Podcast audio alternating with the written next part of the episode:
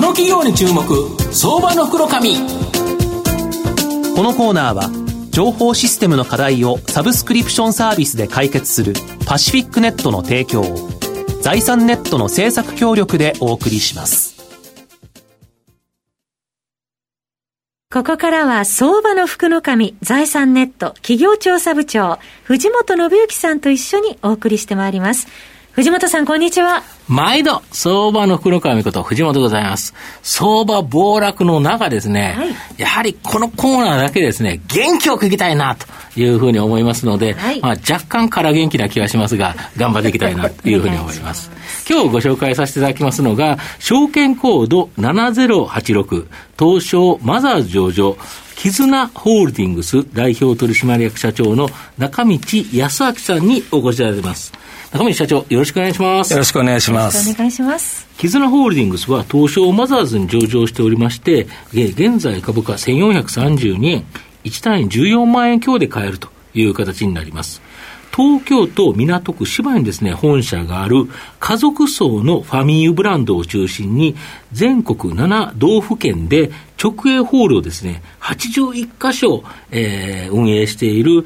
葬儀再生は日本再生、これをですね、経営理念とした、ライフエンジンに関わる企業という形になります。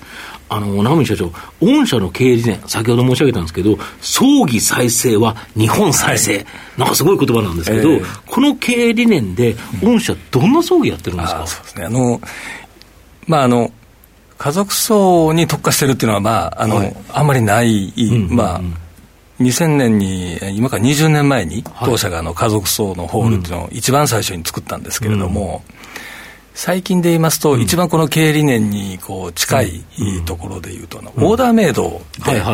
ご葬儀させてもらってるんですね。家族葬のですね、これが一人一人人生違うじゃないですか、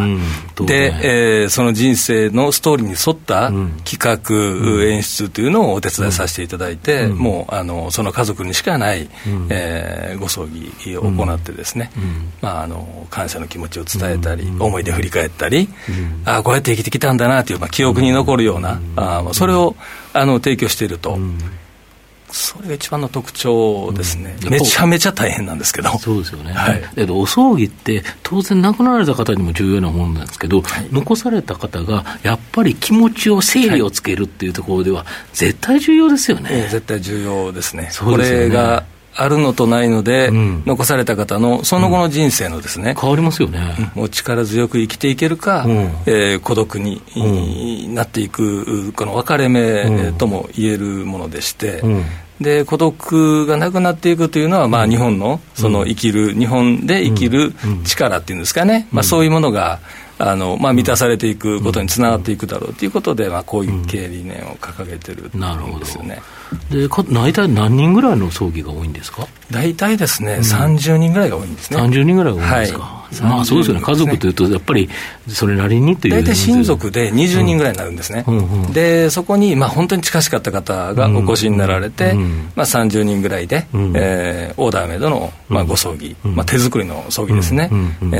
それで、やっぱ会話も弾みますね、そうですね。なるほど、はい、全国今この7道府県という形でですね、やってて、で創業地の宮崎、ここで店舗が多いっていうのは分かるわけなんですけど、この全国7道府県と結構バラバラにですね、なんか店舗展開されてるの、これなんでですか？これ将来的には47都道府県、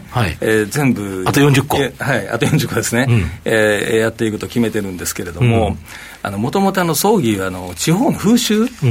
地方ごとにやり方が違うところですね。違いますよね、はい、これがよその県から行くには参入障壁だったんですけども、家族葬ってあんまり関係ないですよね、家族葬というスタイルを開発することによって、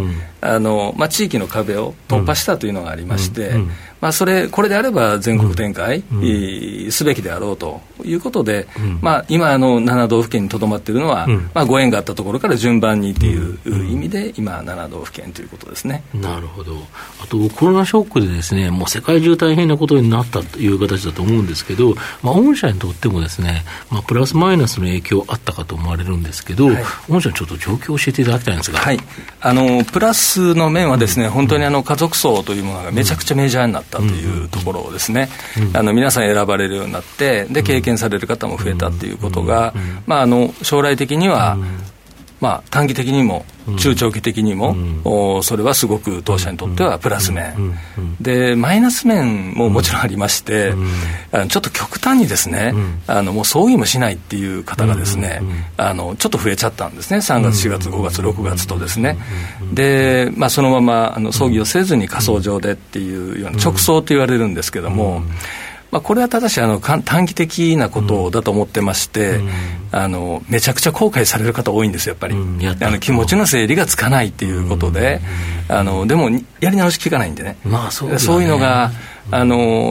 しっかり冷静になっていけば、最低限の家族葬でのご葬儀はしようよっていうふうに、これは戻ってくるもんだと思ってますけど、短期的には経営面では非常に大きなダメージを受けてます。なるほど、そういうことじゃないですか。で残念ながら日本というのは高齢化の進展でですね、日本人のこの死亡者数は今後20年間ぐらい、ずっと右肩上がりに増えていく予想という形になっていると思うんですけど、それも一つ応援者にとっては追い風かと思うんですけど、それがその中でですね、御社と得意とする家族葬、これもっと増えそうですよね。そうですね、大体10年前倒しになったんじゃないかと言われてまして、一般葬と家族葬の比率が、一般葬が6で家族葬は4ぐらいなんです今。現在は。でこれが2000。昔なかったから御社が出てきてから、こう4まで増えてきた。20年かけてですね。20年かけて。で、緩やかだったんですけども、2030年で逆転するんじゃないかというふうに言われてたんですけども、もう5年以内に逆転するんじゃないかぐらい、ちょっと加速した感じはしますね。これみんな言ってますけどね。とするとやはり御社にとっては、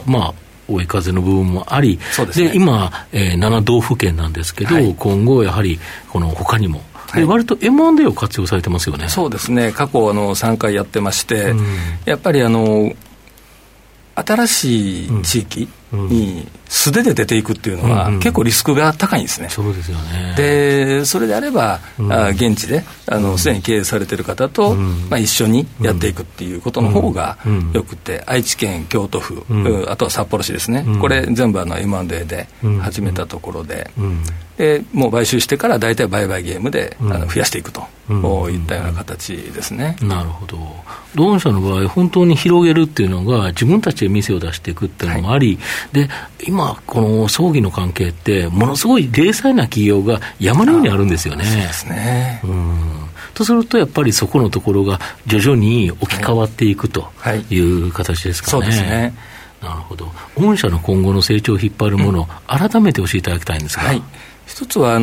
今すでに出している地域の店舗のドミナントで出してるんですけども、店舗と店舗の距離が 5キロぐらい離れちゃってるところとかもあるんですよ、やっぱりですね、どうしても、それを、家族葬ですから家の近くでやりたいはずだというふうにすると、やっぱり 1.5 キロとか2キロという距離の中で、密度を高めていくっていう。例えば札幌っていくつか今15なんですけど、今年で17までいけると思うんですけども、札幌だともう50店舗ぐらいないとダメですね。やっぱ50もいるんですか。いますね。そうすると私の考えでは必要だという。なるほど、とすると御社の場合現在81だけど、これ日本全国を例えば御社で、ある程度やるとすると、店舗数で本当に恐ろしい店舗数ですよね。1500ぐらいになるんですけど、でそれはちょっとね、言っても誰も信じてくれないんで、でも僕自身は地図上にですね、やっぱ点売ってますね。なるほど。1500か行きたいぞという感じですか。そうすると今81で何件ぐらいやってるんでしょうか。今年が15件出しまして、で96で来年で100超えていってと、そのペースでいくとM&A も入れてですね、次は200で300というふうに目標設定しながら増やしていきたいなというふうには思ってます。そうするとあれですよね、数が増えれば増えるだけ、このファミーユっていうブランドがどんどん認知度が高まるから、その1店舗ずつの広告宣伝費としては落ちていくということでいうと、収益力は高まっていきますよね。それがもうこのビジネスモデル、私の考えるモデルの中の、コストサイドではそれがもう最も強力な武器ですね。そうすると同じ売上高の伸びがあったとしても利益はそれ以上に伸びる可能性があるということですか。そういうふうに考えてます。なるほど。で、利益が伸びればさらに出店もできると。そういうことですね。あ、これはうまい回転で、はい、ここから20年間の絆ホールディング見てくれという感じですか。そのように思っております。なるほど、はい、東野さんいかがですか。そうですね、店舗は直営が中心。直営なんですね。ああ、そうなんです。直営じゃないと嫌なんですよ。ああ、そうなんですか。やっぱフランチャイズとかにしますとね、当社の経営理念に沿った形でちゃんとやってもらおうと思うと、目が行き届かなくてですね、それはもうチャレンジしたんですけど、はい、ものすごい昔に、はい、やっぱうまくいかないんですよね。ああ、そうですか。はい、やはりそれはブランド価値の既存という形で、そこで良くないサービスがもしあったとしたら、そういうことです。全体にファミユーというブランドが傷ついてしまうと、はい、だったら自分の目の届く直営できっちりやるぞと、はい、やっぱそのきっちりっていうところがいいんですよね、はい、ローカルなビジネスなんですね、やっぱり、その土地のビジネスなんで、もう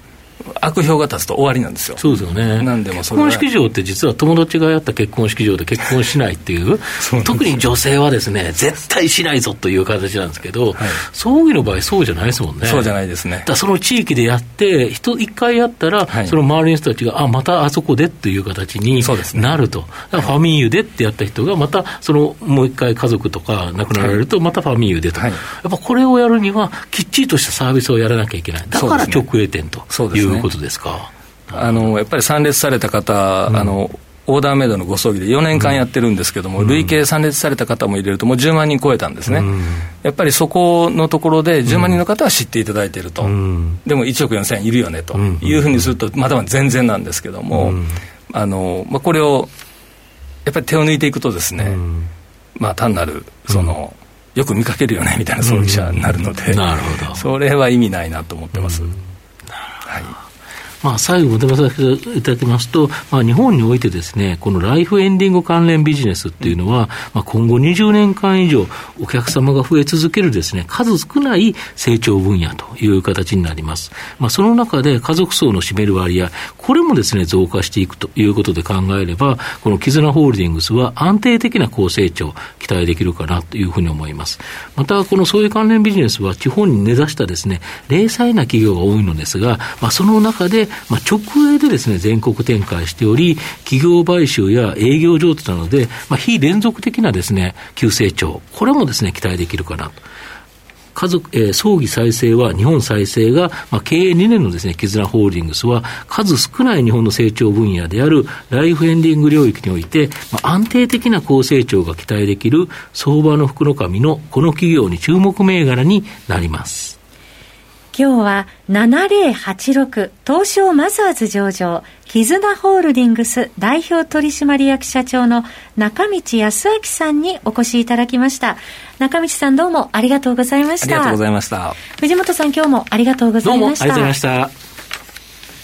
IT の活用と働き方改革導入は企業の生命線。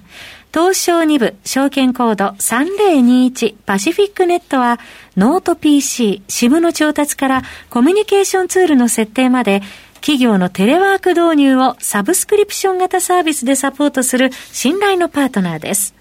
取引実績1万社を超える IT サービス企業。東証2部証券コード3021パシフィックネットにご注目ください。この企業に注目、相場の福の神。このコーナーは情報システムの課題をサブスクリプションサービスで解決するパシフィックネットの提供、財産ネットの制作協力でお送りしました。